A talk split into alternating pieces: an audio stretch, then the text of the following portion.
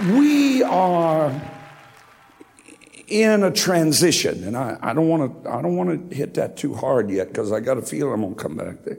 We are in a transition, and I, I'm here because I consider Pastor Mike and Mary Perky two of the very best friends I've ever had in my whole life, at any stage of my life. I love this family with all my heart. I love them as ministers in the gospel, but I, I, just love them as folk. I just, I just love them as people. And therefore, I love this church. See, because this is their work, their labor of love.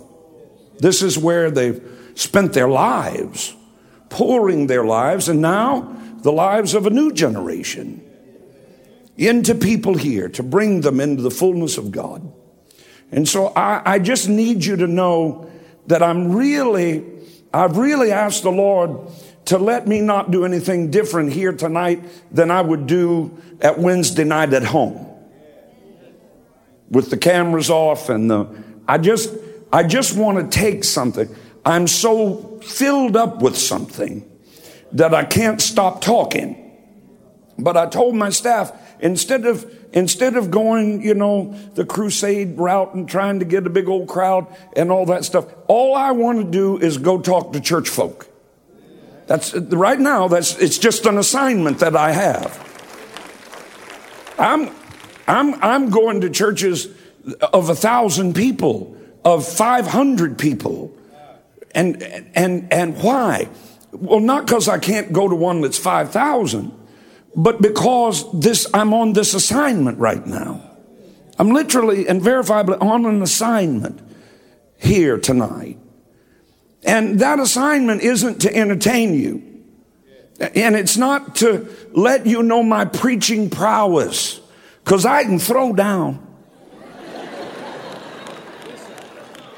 I left my organist at home.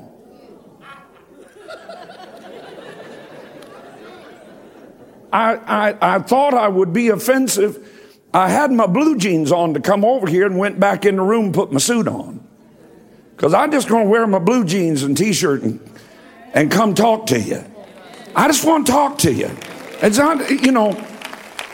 Now, that doesn't mean that my assignment is small.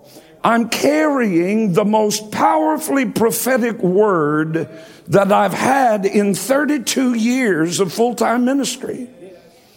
And that's the reason I've asked God to sort the fish and thin the crowd. Because there's not a whole lot of folk can take it. See, you didn't talk to the 12 the way you talked to the 4,000 and 5,000. You talk to them differently. They're different people, you see. And so I, I asked Pastor Perky, Mike, I asked him, could I come? And I know it's the middle of summer. I pastor a church too. I know that gas is $4 a gallon. I pastor a church too.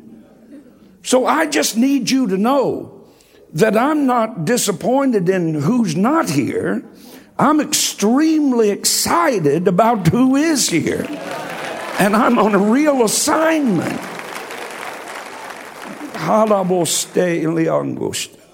Hallelujah to the Lamb of God. Blessed be the holy name of God forever. Hallelujah. Hallelujah. Hallelujah. I don't know if Katie's found that scripture for me to use or not. If she hadn't, it doesn't matter.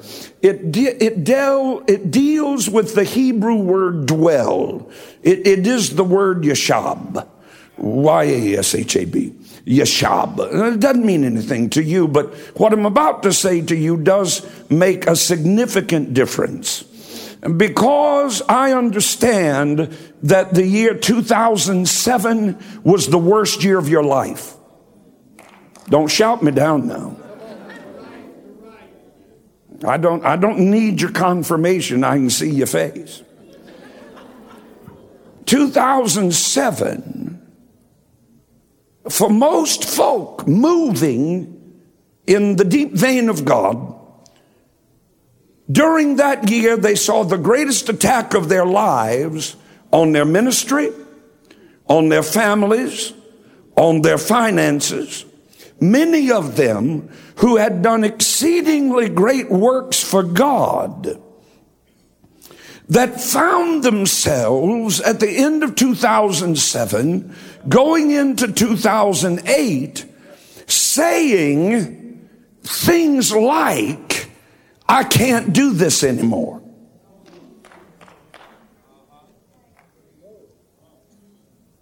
Now, now I've, I've come with a word for you. It's just, just a word from the Spirit of God to all of you.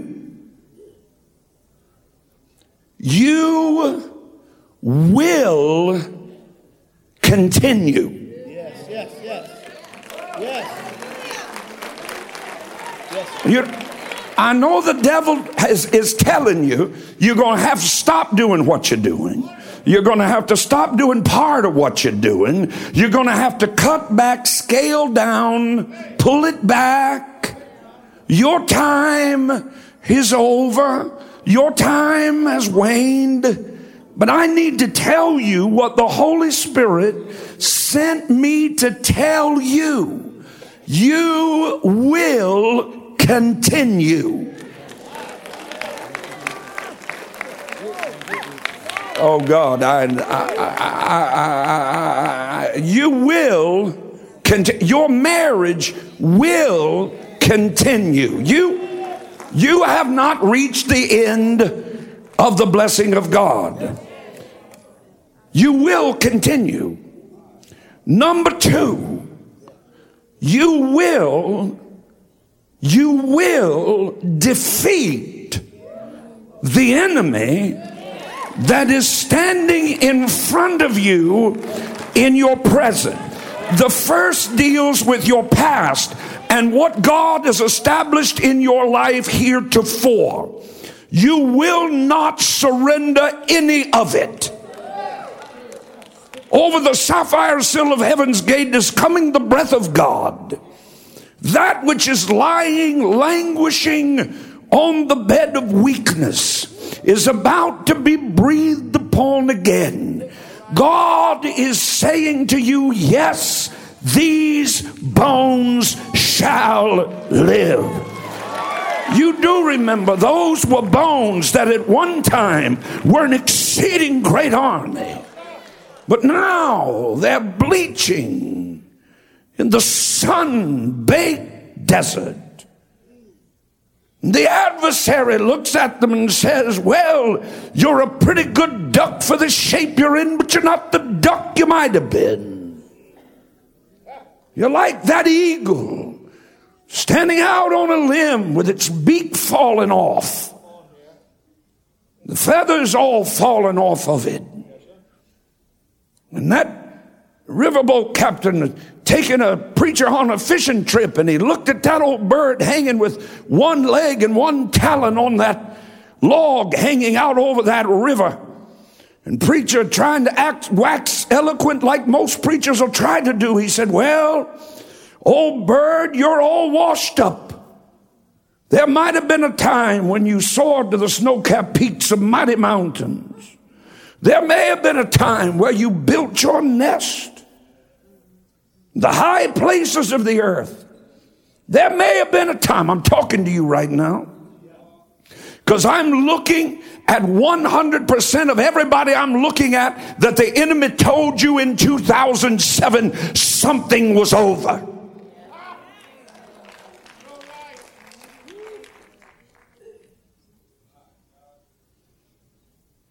Riverboat captain with a chew of tobacco in the northeast corner of his right jaw spit out over that edge of that boat, hit the water with a splat, and that riverboat captain said, Well, preacher, those, those are pretty words, but they ain't true. That preacher said, There's coming a time very, very soon where you're going to let go with your last ounce of strength, fall in the river, and the worms of the earth are going to devour the last of that carcass, and you're done. That riverboat captain said, That's not true. That bird's not dying. He's just molting. See those little things sticking out on his skin? Those are brand new feathers. And see that, see that little tiny yellow thing starting to grow there on the front of his face? That's a brand new beak growing out. Pretty soon he's going to take that beak and prune new feathers. Something's going to hit his lungs and he's going to give out a scream like only an eagle can scream. He's going to let go of that limb and soar once again to the snow capped peaks of mighty mountains. I'm here to tell you, you are not done. 2007 was in the divine plan of God. God simply taking you through what He had to take you through in order to get you where you never dreamed you'd be. You need to get in your spirit right right now that you are going to continue. There is no surrender, there is no backing up, there is no letting go. Hold on. Hold on, God is about to breathe upon you as He has never breathed upon you before.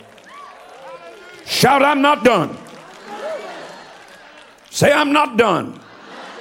If God told you to build a business and two thirds of the way through 2007, it looked like you were facing bankruptcy, just hold on. You shall continue. Say this with me Devil, I don't understand the meaning of defeat. There is no surrender in me.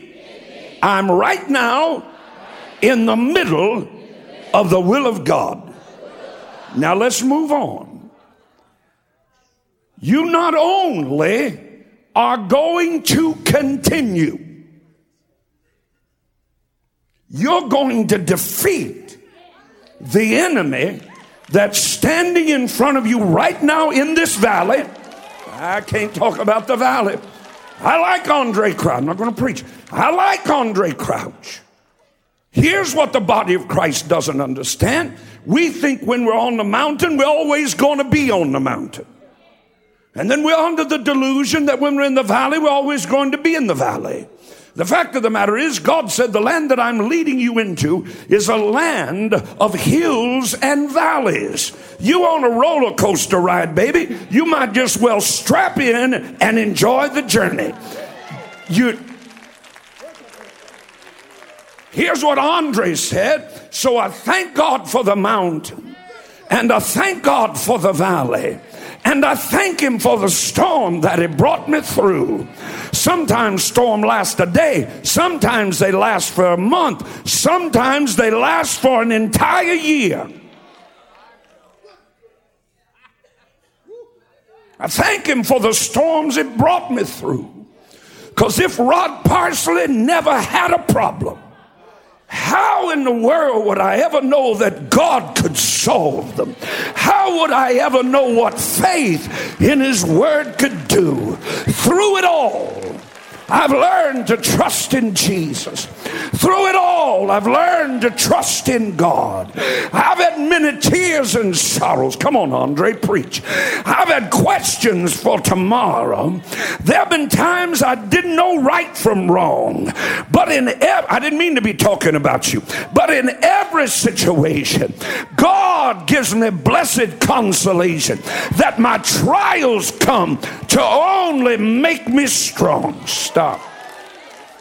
Stop now. Stop now. You will defeat. You will defeat the enemy. I don't want to go through the list. You know what your enemy is. Maybe it's discouragement.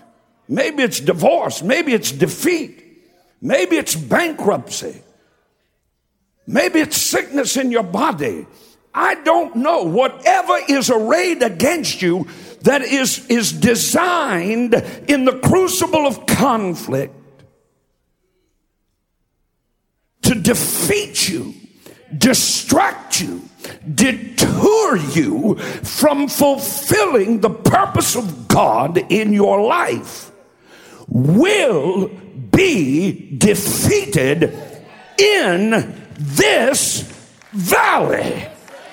Because God didn't bring you in this valley to die.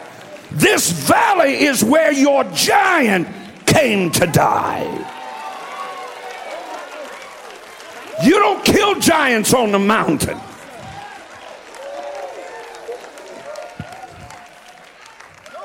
You don't defeat devils on the mountain.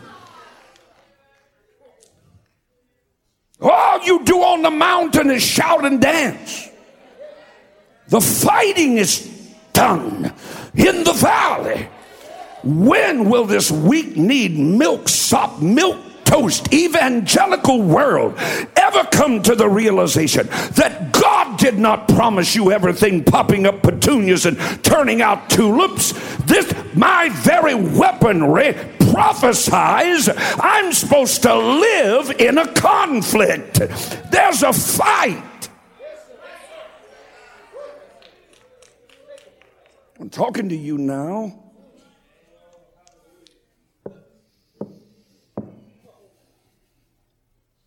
Number three,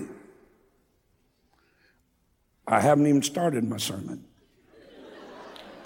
I'm just, I'm speaking this word because as I sat on this seat over here, the Holy Spirit said to me, remind Pastor Perky, remind Mary, remind Lenexa Christian Center, remind the extension of this family and all of its ministries that you will not stop doing anything.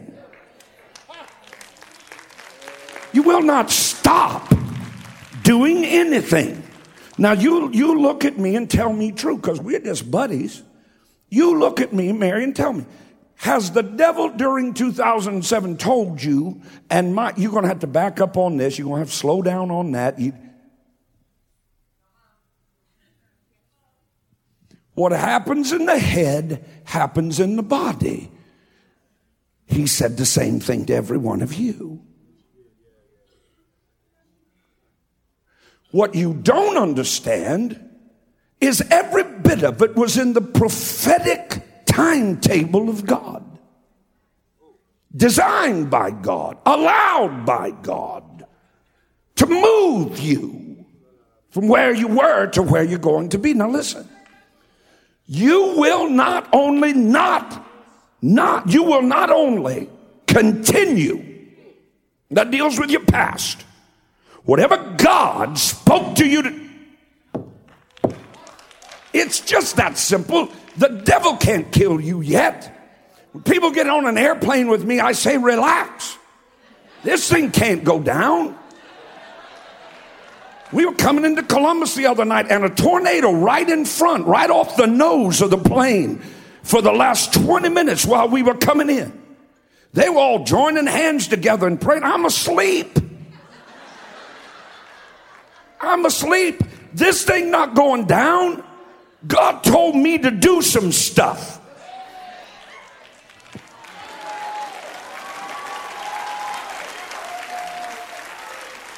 And if that stuff's not done yet, then this thing can't go down.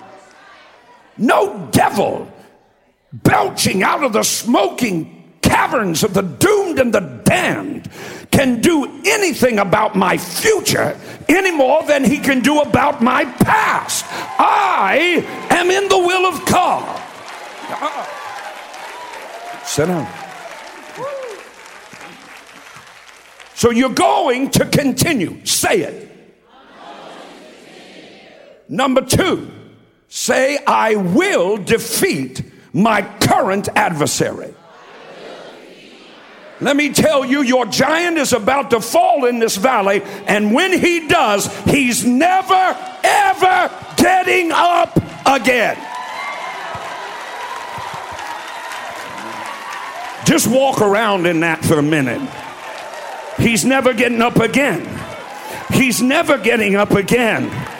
There is a time when now becomes forever. No, no, no, no, no. God is about to do a thing.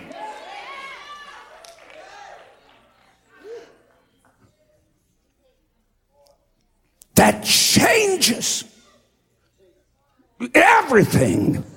No, no, no. Forever. No, no, no, no. No, no, no, no. Oh, oh, oh, oh, slow down, slow down, slow down. Slow down, slow down, slow down. There was a cross. There was a moment in time that changed everything irreversibly forever.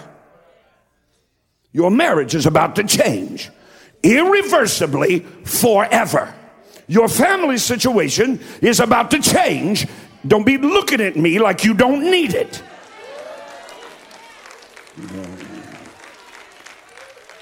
Forever.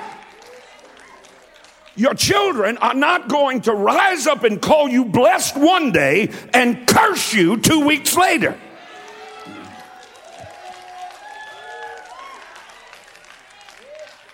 Slow down. Slow down. Slow down. 9 11 changed everything forever. Didn't it? When you got married, it changed everything forever. There is a point that you can get that devil where he gets defeated and can't ever get up again.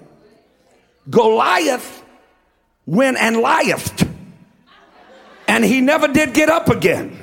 When Jesus changed water to wine, it never did turn back into water.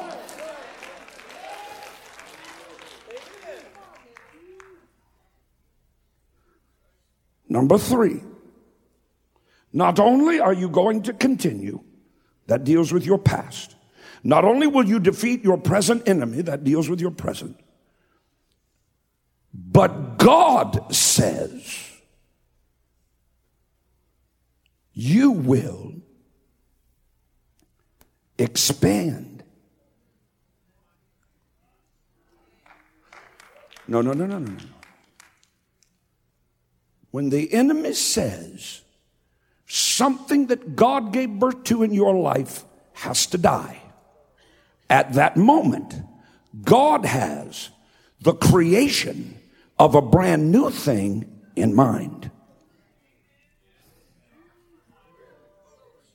Let me, t- let me tell you, let me tell you this way. If, if God said you were going to lose, if, if the enemy said you were going to lose this building, you had to stop having church in here, you got to move back over to another thing. If God, if the, if the enemy said that, the interpretation of that is you're about to build two new buildings. Now you're not with me. Come on, hang with me. I'm not preaching, I'm not sweating, I'm not running. Just hang with me. Just hang with me. Are you with me? The enemy said, You're going to have to close down Harvest Preparatory School. That's what he said to me. Deb, Debbie, some of my staff's here. Is that, is that what I was told? You have shut it down, close the doors. Close the doors.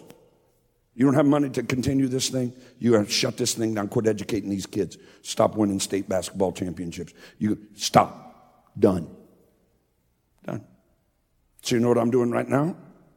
I'm building a $1.5 million football stadium for a Christian school. No, no, no. Cash. No, you didn't hear me. No, because there was a moment when I put my foot down and I said in the presence of God, either you told me to do this or you didn't. And you, I never did hear you say quit. Now, all the, all the accountants with their visors, they say I got to quit. Now, if you tell me to quit, I'll quit.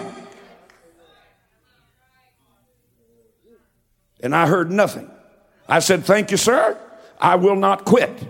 I will continue what you told me to do. I will defeat the enemy that's standing in front of me saying I can't. And therefore, go get the bulldozers out, call the pro turf field people.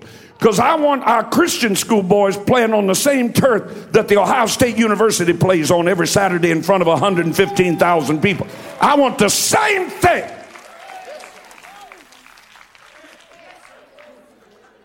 And here they came. Pastor, you don't have no money. So I opened the Bible to them. I said, You see right here, I will continue, I will defeat, and I will do something new because the devil said I couldn't keep doing what I was doing.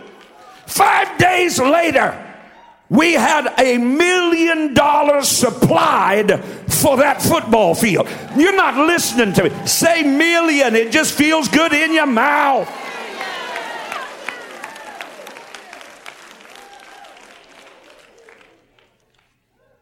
If it's your million, you'd be shouting. I'm just, I'm just, I'm only using my experience as an example to tell you what God's trying to do in your life. Oh. Say, I will continue. I will defeat. And I'm going to do something new. He said I had to close down the Center for Moral Clarity. All the evidence. Shut it down. No more Washington. No more fighting the demons of hell to preserve life in this country. No more standing up for the biblical definition of marriage. You're going to just have to stop it. So, I went downtown Columbus. I, fl- I found the Planned Parenthood that murders more babies every day than any other place in my city. I said, Where is that? Go find it. So they went and found it. I said, My spirit tells me there'll be an empty building across the street or next door. There was one across the street and one next door. I said, I'll take the one across the street. And today, the Women's Clinic of Columbus is functioning. Took $250,000 to get the door open. We didn't have a dime, and they told me I had to close the Center for Moral Clarity down. You're not listening to me. When the devil tells you you can't have a car, you're getting ready to buy two.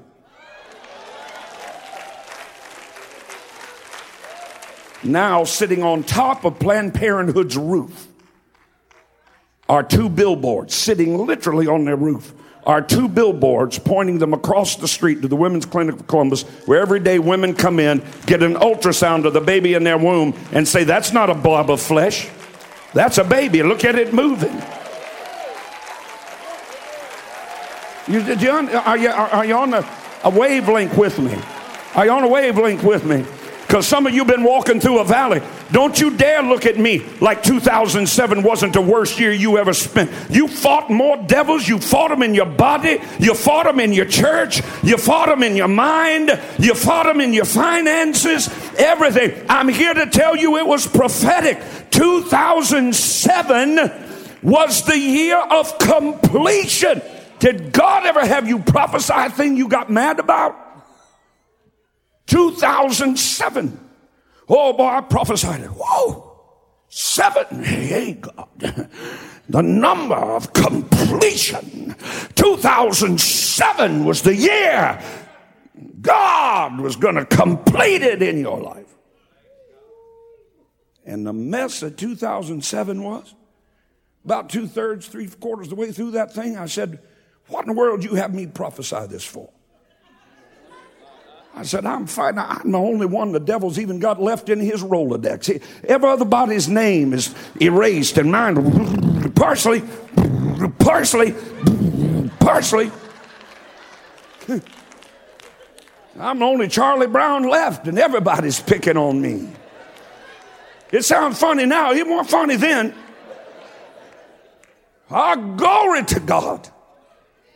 God said, I had you prophesy the truth. 2007 is a consummation. God said to me, How many sons had Jesse?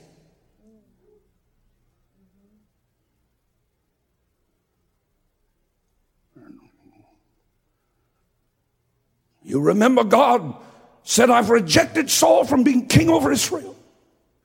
Right? Yeah, what he did, whether you know it or not. I rejected Saul from being king over Israel. Samuel, fill thine horn with oil and go. God's about to anoint a new king of Israel. Told him to go to Jesse's house. Jesse starts lining up those seven strapping boys, head and shoulders above everybody else, better educated than everybody else, more powerful than everybody else. And this, is this him? No, that's not him. Is it? No, that's not him. Gets to number seven. That's it. Because seven is a consummation. Seven is an ending. Mm. Mm. Seven is an ending. Jesse said, That's it. That's all there is. And Samuel said, No, the Lord God's not a man that he should lie. There's somebody else.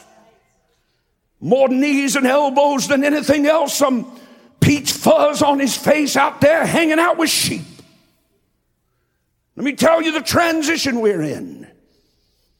Those tending sheep are about to rule nations. You didn't hear me. Sheep herders are about to become kings. Jesus, Son of God. So he brings out David, the child of eight. The eighth son of Jesse you remember it was that same David that went out to the valley of Elah. There with the armies of Israel, arrayed on the hillsides in a standstill against the Philistines. And here came David saying, Is there not a cause? David walked down into that valley not despising that valley. We've got to learn to begin to embrace our valley because it's in the valley that your giant comes to die. It's where do you sow? On a mountain? No, sir. On a valley. So I'm a child of eight.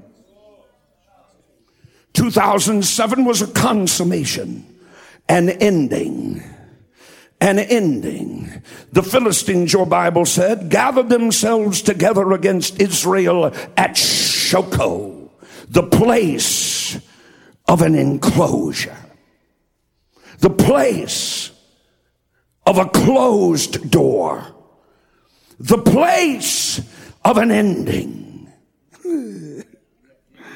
And Israel thought God had brought them there to die when in reality he had brought all of their adversaries there to die. Did you ever feel like you were the cheese in the mousetrap? I don't mean to be so practical with you. Did you ever feel like you were the cheese in the mousetrap? Absolutely. Now, I've said all that to say this. We are at a transition. Seven was supposed to produce five smooth stones. Don't have time. Seven was supposed to produce five smooth stones. What is that? It's five praises. Five shouts. These were not ordinary stones, these were smooth stones. You can't just read the Bible, you got to read the Bible. There's a difference between a stone and a smooth stone. A smooth stone is produced by the pressure of water. A smooth stone is produced by the friction of water. A smooth stone does not develop overnight. A smooth stone has been through some stuff. A smooth stone has been beaten upon and placed under pressure and heat and cold and storm of night and heat of day, darkness of night.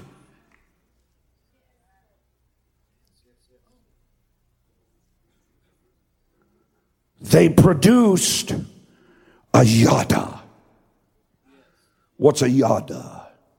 A yada is a praise that you have never praised before. No, no, no, no, no, no, no. Hold on. A praise that you have never praised before because it could only be produced by the hell you've been through. Now you it's that stone that David, the child of eight, reached into his pouch and flung at the Philistine giant. Can I tell you that God has designed a praise from the pressure and the hell of 07 that you're going to release in 08 that is going to defeat an adversary to the point he will never ever get up again?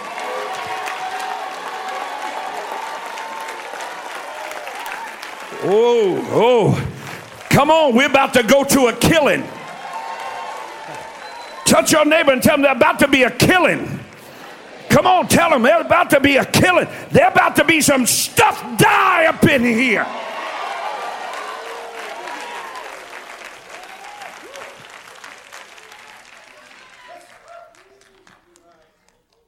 It's a new praise a new weapon. Isaiah 43 19. Now I'm going to go fast. Hang with me. Isaiah 43 19. I figured to throw a scripture in here somewhere. Are you okay? Is this okay on Wednesday? Is this okay on Wednesday? Because, see, you thought the mess that was gathered and arrayed against you in 07 was there to destroy you, when in reality, God brought you and it into the same valley with the thought in mind you're going to kill the thing and cut its head off, and it ain't never getting up again. Because the only reason for a consummation is to produce an initiation. God only ends one thing to start something else. Slam the door. Do what I told you to do. Slam a door. Take your hand, slam a door. Take your hand, slam a door.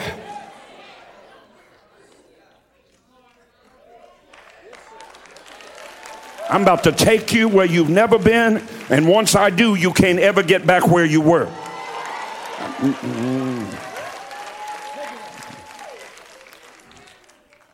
Say transition. That's what we're in right now. We're in a renaissance. I can take you back from the Reformation all the way through if you want me to. I can take you back to the healing revival, a move of God but it came to a consummation. There was an initiation. I can take you back. Not only, I'm at 35 minutes if you're, if you're counting.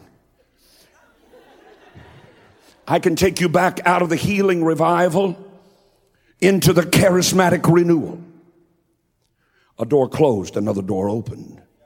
One led to the other. I can take you from the charismatic renewal into the word of faith renewal. I can take you from the word of faith renewal to the great camp meetings. The exaltation during the word of faith renewal, there was the exaltation of the teaching gift. We got back on the word. Let me, let me tell you, we're going back there. Stay with me. Stay with me.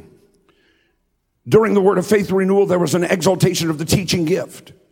Taught, taught, taught, taught taught on the righteousness of God, taught on healing, taught on the gifts of the Spirit, taught that we could stand on the Word. The Word and faith re- renewal is not hard to understand. It was a renaissance of the Word and faith. We came out of that. Now, here's a problem we have, Pastor. We came out of that into about an 18 or 20 year period where the preaching gift was exalted once again. Great camp meetings. You go through Charisma Magazine or wherever you wanted to go. Pentecostal Evangel, or is that what it's called? Whatever you wanted, go through it. Go through it. every other page was somebody having a great camp meeting. There was the exaltation of the African American preaching gift. Many of us got to ride that wave. Because I can tell you, I can teach, but brother, I can throw down. Give me a Hammond B3 organ and put me on a, a, CD instead of a DVD where you can hear me but can't see me, and you think I got more pigmentation in my skin than I got. Listen to me. And, and you remember, you could fall down and fill up a 10,000 seat building with preaching, preaching, and preaching. The only problem was the folks that came in during all that thing, most of them got no foundation. Oh, then.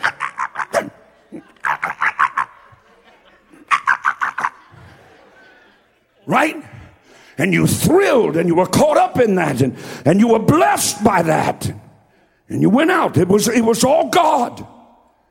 But turn to those same magazines today and see if you can find such a meeting. They're gone. The landscape has changed. God is doing a thing. God has not left us. He's transitioning us. God Almighty. What we're seeing right now is a renaissance. It's a French word. Renaissance.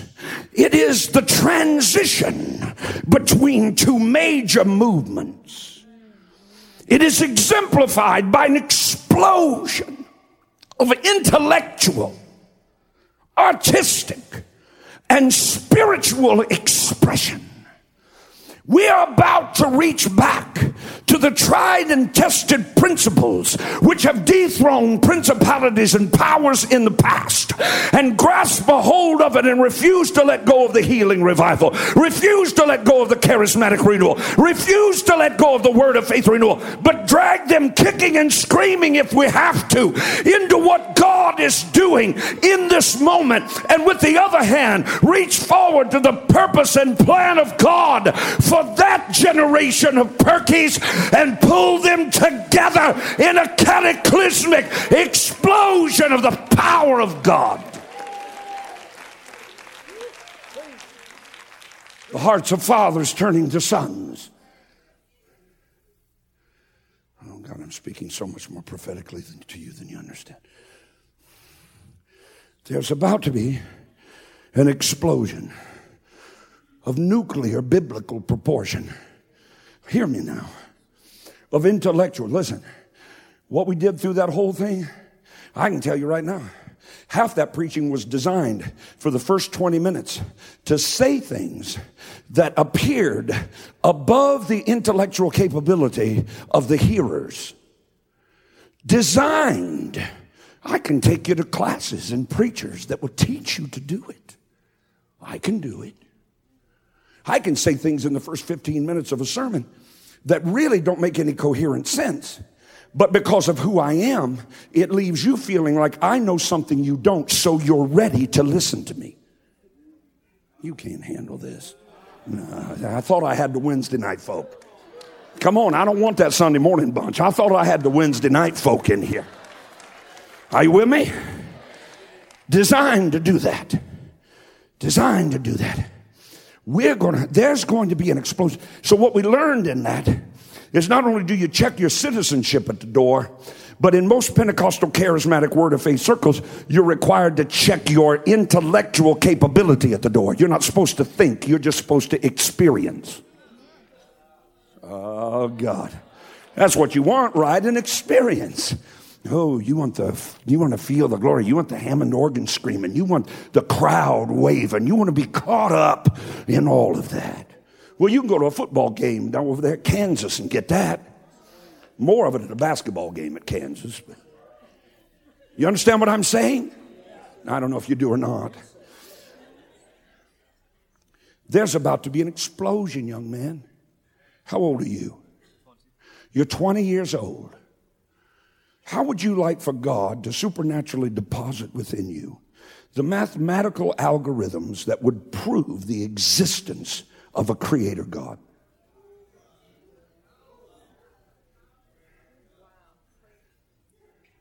There are Einsteins, Michelangelos, yet to be born.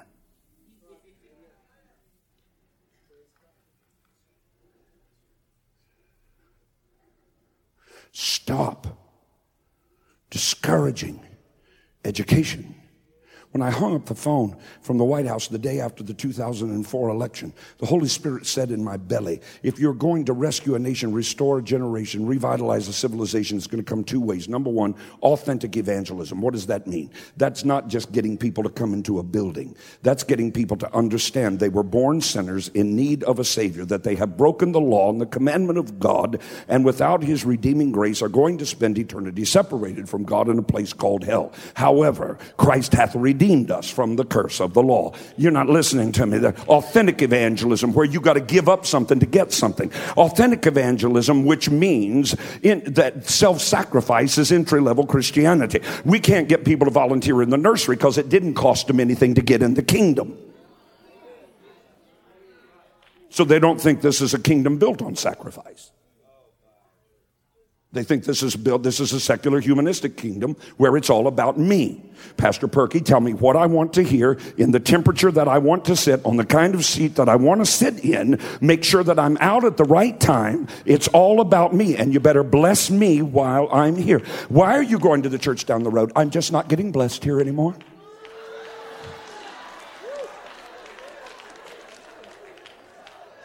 This place is not about blessing you. It's not what it's about. And the second way you're going to rescue a generation, restore a nation, revitalize a civilization is through education. 50 years of age, I went back to school. 50 years of age, I completed my bachelor's degree, started on my master's, and was, was handed a doctoral degree from the largest evangelical university in the world, which happens to be Baptist. And I'm a tongue talker. I'm the first Pentecostal they ever gave it to. Listen to me because of, my work, Silent No More and, and Culturally Incorrect. Listen to me. My daughter has never made a B. She's going into her sophomore year at Miami University. She's never made a B. My son, who they said would never go to school, is entering his junior year of high school. He's never made a B. People say, why? Because I never read in the Bible where they were supposed to. You're not clapping. You're not clapping. So I'm telling you right now, God is about to touch people's minds. You think, you think all the touch of God is for to make you buck and fall on the floor and roll around and wall your tongue like a dying calf. Let me tell you, somebody's mind's going to get touched. Somebody's going to be given a creative idea. Somebody's going to give, be given scientific uh, uh ability. Somebody, and uh, it's, uh, it's not only coming there, it's coming artistically. Have you seen this cat? Have you seen this cat? I like, I love my, my favorite group in, in all the world is, is Casting Crowns. And this cat uses their music. So I'm, I'm so I was interested in because I heard Casting Crowns music and I turned on the TV and there was this guy, right? And he's got this, he's got this like hooded thing on, and he's just he's just got a huge canvas about half the size of that wall, and he's just throwing stuff up there.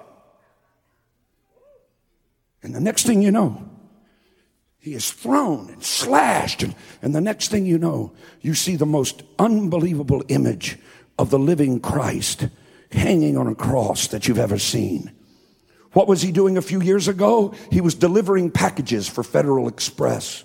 Now his paintings are hanging in some of the most highbrow art galleries in the world. And all he does is start throwing paint on a canvas. You're not listening to me. Why shouldn't it be your child? You need an organist? Why don't you just sit your three year old down at the organ and just start walking around praying in the Holy Ghost? Because there are going to be folks that don't know the black keys from the white keys that are going to start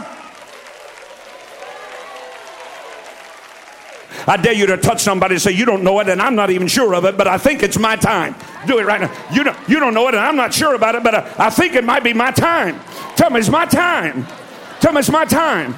Now, I just had you lie because it's not your time. God told me that the other day. I was preaching. He said, You got it wrong. I said, I'll repent, sir. What do you mean to tell me? He said, It's not your time, it's my time for you. God said, It's not your time, it's my time for you. Good God in heaven, am I the only one getting anointed right now? Say, It's God's time for me. It's God's time for me. Jesus came at the appointed time. Jesus came in due season. You ask, the question is not if, the question is when. The question is not if God's going to heal you, the question is when. The question is not if you're going to have a breakthrough, the question is when. The question is not if we're going to have a revival, the question is when. Because if Jesus said it, I believe it, and it's so. You're not listening to me. Somebody just wave your hand right now. Say, It's God's time for me. You have come to the kingdom for such a time as this.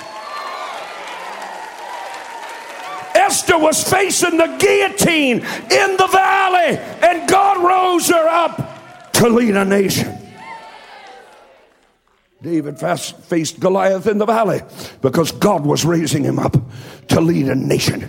Don't you dare look at your circumstances around you and the alien armies of the Antichrist arrayed against you. Don't you dare back up. Don't you dare bow your knee. Don't you dare begin to speak words of doubt and unbelief. And where's God? And why is this happening? And I'm Charlie Brown and everybody's always picking on me. Grab your five smooth stones, walk down into your valley and tell God, bring them all in here. Let's deal with the whole mess at one fell swoop.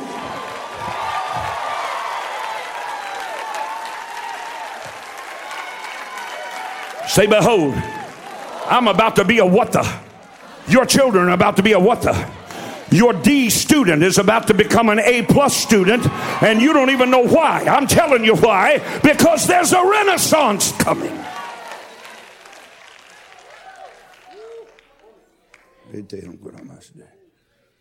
Behold, I, say I. We gave a test at World Harvest Bible College. On that test, we said, What is sovereignty? Old boy hadn't been saved too long, not real good and sanctified, but he gave a pretty good answer. He said, Sovereignty means God can do whatever he damn well pleases. I'm just telling you what the boy wrote. Let me give you a definition of sovereignty. He is God and you are not. Let me give you a definition of sovereignty. God moves in times, in seasons, in cycles, in timing, in plan, in purpose. There is no chaos. God has everything under his control, including time.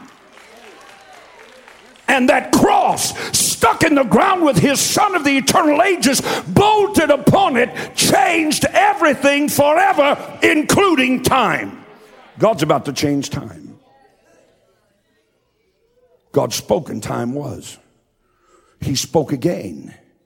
And Hezekiah saw the sun stand still. God is not bound by time. Where did I say it? Say, God's not bound by time. God's a God of seasons. God's a God of cycles. God's a God of plan. God's a God of purpose. Ecclesiastes 3:1 says to everything there is a season, a time for every purpose under heaven. God is not bound by time. I just wrote this. As Perez the breaker was conceived when Judah used the harlot Tamar, so the Father God has conceived in the womb of mother time the children of eight. God has simply used time to bring forth, as Isaiah 43:19 declares, a new thing in a now season. It's not our time, but God's time for us. As Jesus was born in due season at the appointed time to make a supernatural, irreversible transition. So we have come into the kingdom for such a time as this.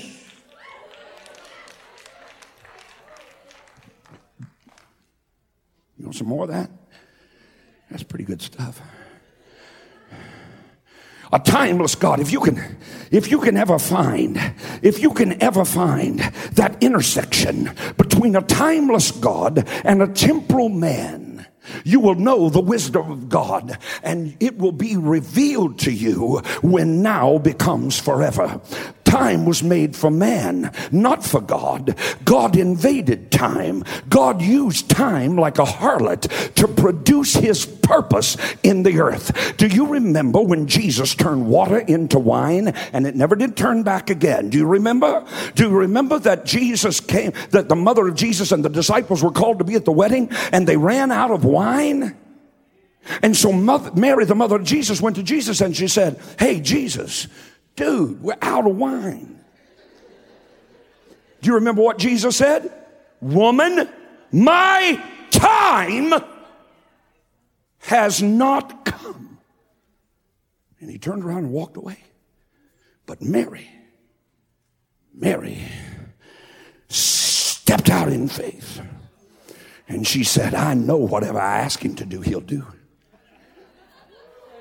He may be saying it's not his time, but whatever I ask him to do, he'll do. And she went and got the servants and she started telling other people what time it was. You didn't hear me. I said she started telling other people what time it was. And she said, whatever he says to you, do it. And the Bible said there were set there six water pots of stone after the manner of the purifying of the Jews. And he called for them to be brought to him. And he turned the water into wine. God said, God's son said, it's not time. My time has not come. Here's what he said, not now. But her faith reached out and apprehended. What did it do? It stepped out of time. I broke my arm when I was eight years old. They put a cast on it. They said it won't get well for eight weeks.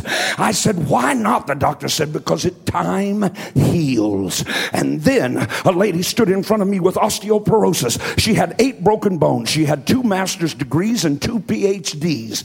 I laid my hands on her. You could literally hear bones cracking. She went back to the doctor the next day. He cut the casts off her body and every bone had been knitted perfectly back together. You're not understanding what I'm telling you. What happened? The anointing stepped out of time. Mm, God, just touch somebody and say, You don't know it, and I'm not sure of it, but I think it's God's time for me. Isaiah 43 19, behold, I will do a new thing. I don't have time to preach to you. If God's going to do a new thing, that means something that's never existed before. Do you remember Yada? Something that's never existed before. I'm here to tell you tonight in Lenexa, Kansas, if God's going to do a new thing, He's not going to use the old you.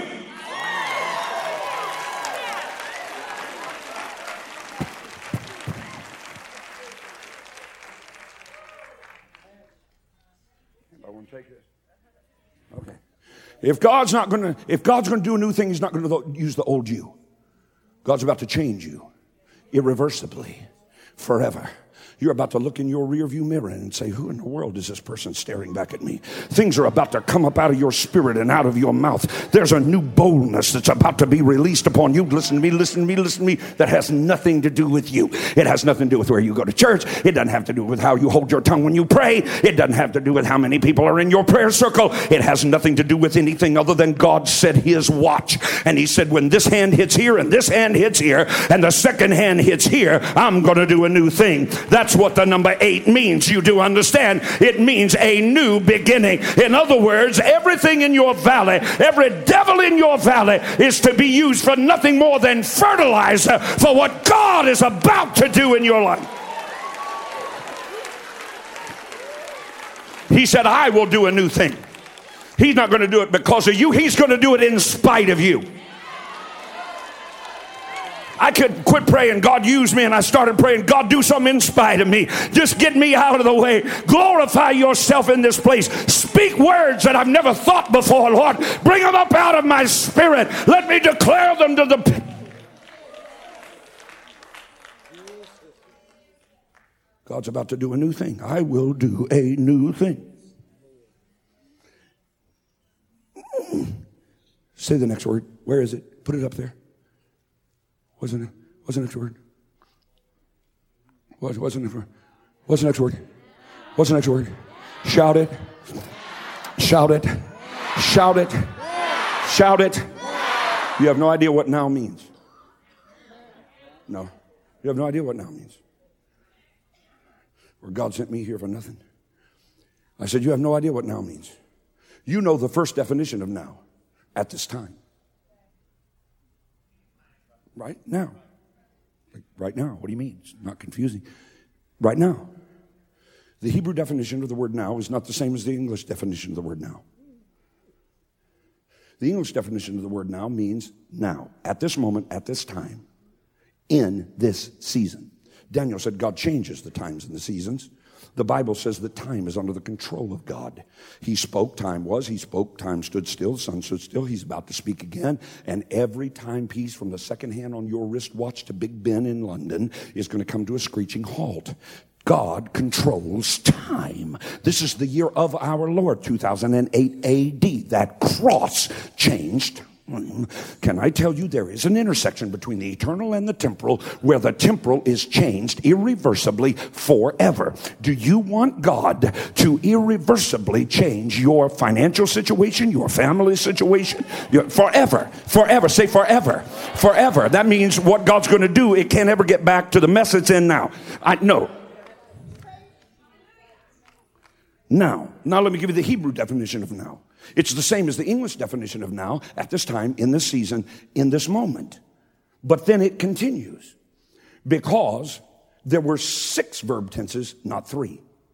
This is in the aorist, the progressive present tense. Hmm. That means you weren't saved. You say, I was saved. No, you weren't. You're being saved. Every moment. You're in a continual state of being saved. That's how God never leaves the eternal present tense. Because what he was, he is, and what he is, he'll be. Because he can't ever leave the present tense. He's continuing. That's how he doesn't get old.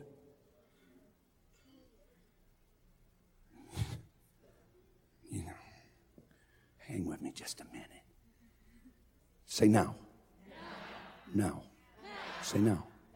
It not only means at this time, at this moment, in this season, it means henceforth and hereafter. What? Just think about it. Dust your brain off. Not only now, but henceforth and hereafter. Not only is God going to heal you now, but henceforth and hereafter. In other words, anything that God does now like changing water to wine, can't ever get back where it was. Jesus. Say, God is not bound by time. Say, God is not bound by time. If I can get in the Spirit, then what should take eight weeks happens in an instant and never changes back. Oh, I feel you're leaving me now. I said, I feel you're leaving me now. Let me get, can I give you, can I give you just, can I give you another nugget? Can I give you another nugget?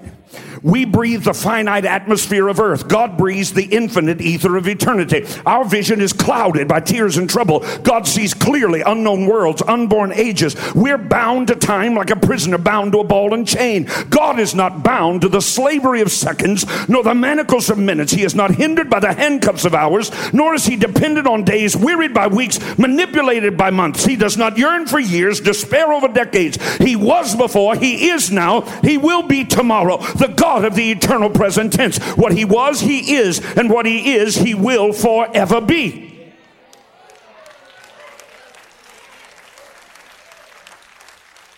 God is about to let us understand and come to the realization and revelation that we were created imago Dei. In the image of God, we were created. Do you believe that?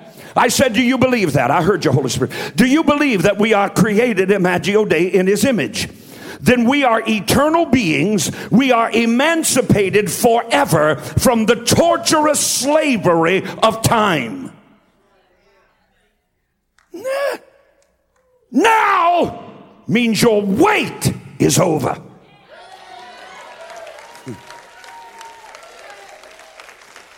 I'm about to freak you. I'm going to give you one more verse. I'm going to give you, I'm going to give you one more verse. Are you ready? Hebrews 9. Is it 912 or 922? I don't know everything, just some things. It's somewhere in Hebrews 9. Find it. Yeah, see if I can find it. Are you, are you doing okay on a Wednesday night? Are you glad you came? Are you getting anything out of this that's going to be lasting? Hebrews 9. Oh, yeah, here you go. Oh, yeah, here you go. God. Can I read just a little bit? Can I read just a little bit? Can you go back before that, Katie? I don't know if you can or not. Okay.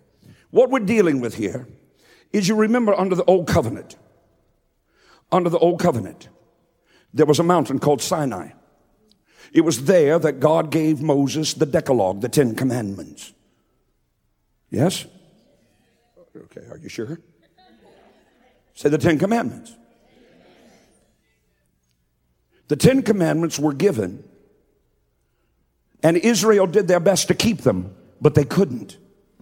It was impossible to keep the Decalogue under the Old Covenant. That's the reason the sacrifices and rituals were instituted. Okay, if you mess it up, go get you a turtle dove, spill its blood, right? Because Hebrews says, without the shedding of blood, there is no remission of sin. But so God instituted these ordinances, right? Sacrifices, because you can't keep the law. But then the book of Hebrews says, now are you come, not unto Sinai, not to the law, but now are you come unto a different mountain, Mount Zion, unto the city of the living God, and to an innumerable company of angels, under the spirits of just men made perfect. He, when did he say? Now. Now. Do you remember when John the Baptist was baptizing? Remember it?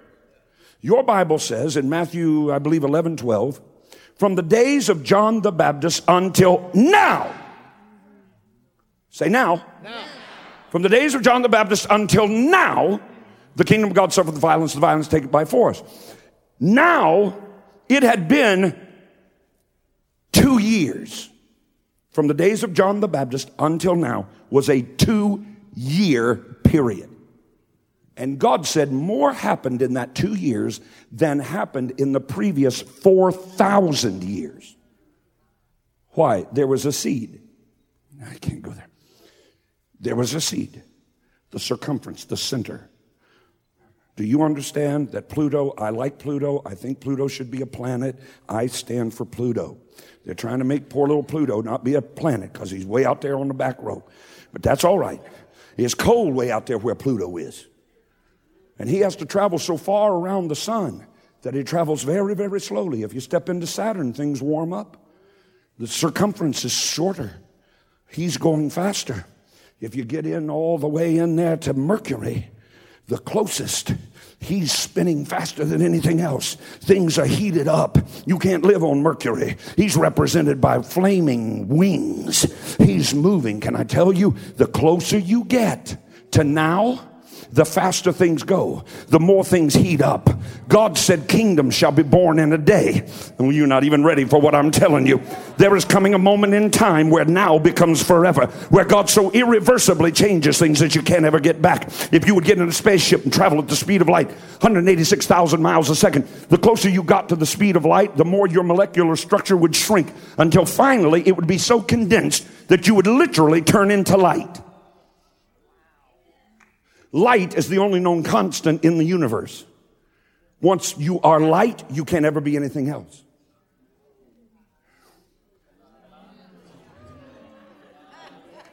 Touch somebody and say, There's about to be some changes. Tell them there's about to be some changes. John's baptizing. See, two years. He looks over his shoulder, coming over the Galilean hillside. There's that tall, lean Galilean, his hair flapping in the breeze. And what did John say? What the? Behold, for you King James folks. Behold is a word of transition. Behold is a word of change. Everybody say shift. I didn't say ship or anything else. I said shift. Shh. Say shift. Haven't you been feeling uncomfortable? Haven't your clothes been feeling odd? Hasn't there been kind of more turmoil in your married life than there's been?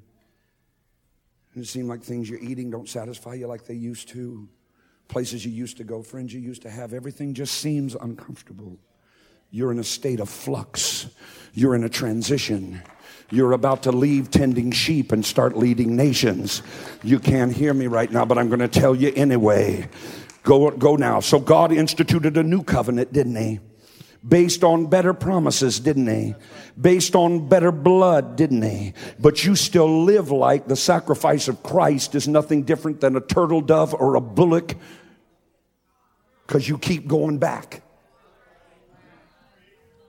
I don't believe in eternal security, Pastor Perky. Just relax. I don't believe in eternal security, but I also don't believe in unconditional insecurity. What am I talking about? Now give me the verse, Katie. Now give me the verse, and I'm going to bring this thing toward the barn. Give me, give me the verse. Give me the verse. Hebrews 9. ah! Not by the blood of, blood of bulls and of goats, blood of goats and calves, but with his own blood he entered the most holy place once for all, having past tense obtained eternal redemption for us. He either did or he didn't. He's not talking about heaven. That has nothing to do with heaven. That has nothing to do with heaven. Heaven is a portion of eternal redemption. He hath redeemed us, Galatians 3:13. He hath redeemed us from the curse of the law, being made a curse for us. For it is written, Cursed is anyone that hangeth upon a tree, that the blessing of Abraham might come upon the Gentiles through faith. Let me tell you what eternal, get it back up there. Leave it up there. Thank you having obtained eternal redemption. Say it. What does redemption mean? To return to the original state. You know what he's talking about here? He's talking about getting you back to the Adamic covenant, the Adamic blessing, not even Abraham's blessing. Before that, before Genesis 3, Genesis 1 and 2 God placed an Adamic blessing. And I'm, I'm just weary with the church acting like what the devil did in the first Adam was greater than what God the Father did in the second Adam. He came to redeem us, buy us back by paying the sacrificial price of purchase. He did not just redeem your eternal spirit. That is not all that He redeemed. He redeemed you to the original state. Now get ready to shout because there were three blessings in the Adamic covenant. Number one, he said to them, Be fruitful and multiply. That's a family blessing. He said, Your children are going to rise up and call you blessed. He said, Children are a heritage of the Lord.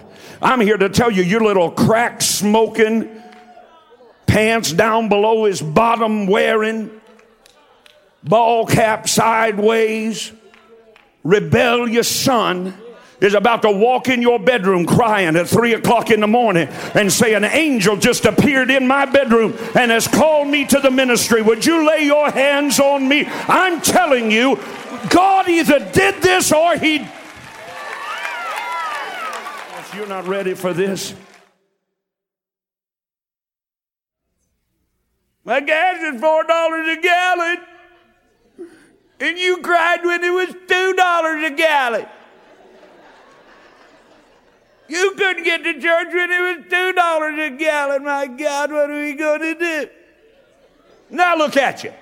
Paying $4 a gallon and going anywhere you want to go, you king. You priest.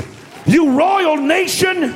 You royal priesthood. You holy nation touch your head and say, I'm redeemed. I'm a kingdom person. He redeemed your family. Your family feud is over. This one, not speaking to that one, is over. The fussing and the fuming is over. I don't know. I don't understand why you're not out at least saying, Yes, Lord. Your home's about to be a haven of peace a blessing. People are going to drive past your home and your neighborhood and say, What the? Is going on around there. They're going to look at your children and say, Behold, there is a kingdom child. There is a Shadrach, a Meshach, and a Abednego, a Daniel, a David, a Samson, a Samuel.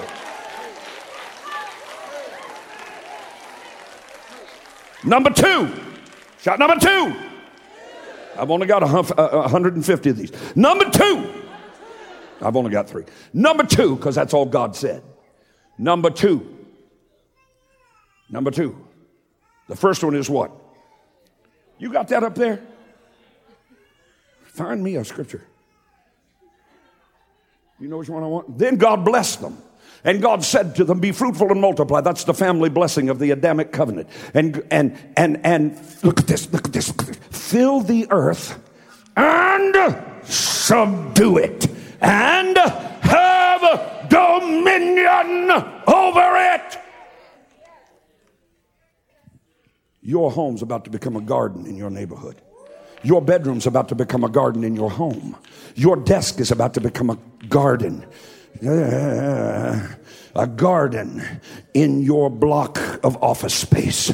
Everywhere the sole of your foot touches, God's about to give you dominion over. Why are you looking at me like a milksop, milk toast evangelical? And I'm telling you how he's going to do it. He's going to do it the same way that he exercised dominion over the earth and stood on nothing and declared light be and light was. He was God replenished the earth. He didn't plenish the earth in the beginning. God created the heaven and the earth. The earth was without form and void and darkness on the face of the deep. God didn't create the thing that way. That's a result of the fall of Satan crashing into the sides of the earth. And then God came along and said, I'm going to make a man.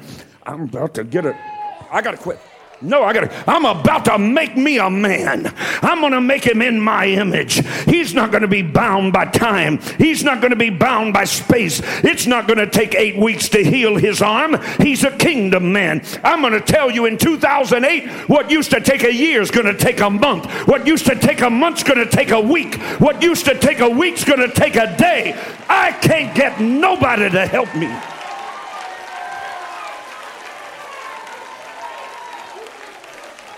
Here's how he's going to do it faith filled words. You're about to call those things that be not as though they are. Don't you dare forget the word of faith renewal.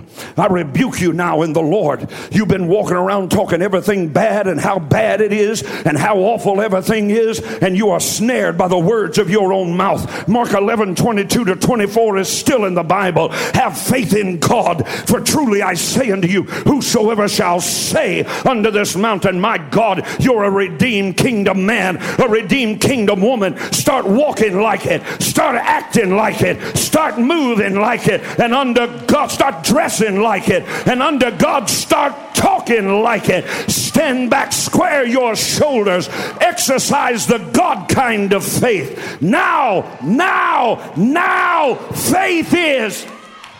You missed it. I preached for two hours to get you.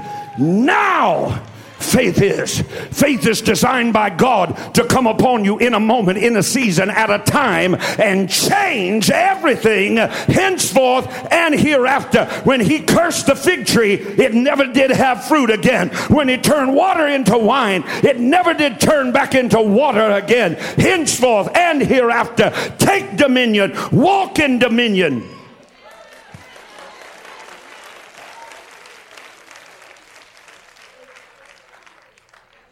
Number three, and God said, I have given you every herb that yields seed, which is on the face of all the earth, and every tree whose fruit yields seed. Look at me. In the very first blessing, God placed upon our pristine parents, Adam and Eve, He laid His hands on them and said, I give you a revelation of seed time and harvest. Now, in the new covenant, now, now, unto him who ministereth both seed for the sowing and bread for the eating. Do you know what he just said to you? You will never, ever be without a seed. Yeah, yeah, yeah. And if you are never without a seed, you can never be without a harvest. Hey, thanks for listening to today's episode. If you enjoyed it, I want to invite you to tell someone in your life about the podcast. Hope you'll do it today. Head on over to iTunes and leave a review. Share it on your social networks for me. Really helps me get the word out. I'd love for you to connect with me on Facebook, on Twitter, on Instagram. No easier way for me to minister to you every day and throughout the day, and for us to join together in faith as God moves in and through your life. You can find links to all my pages at rodparsley.com. God bless you now, and I hope you'll listen again soon.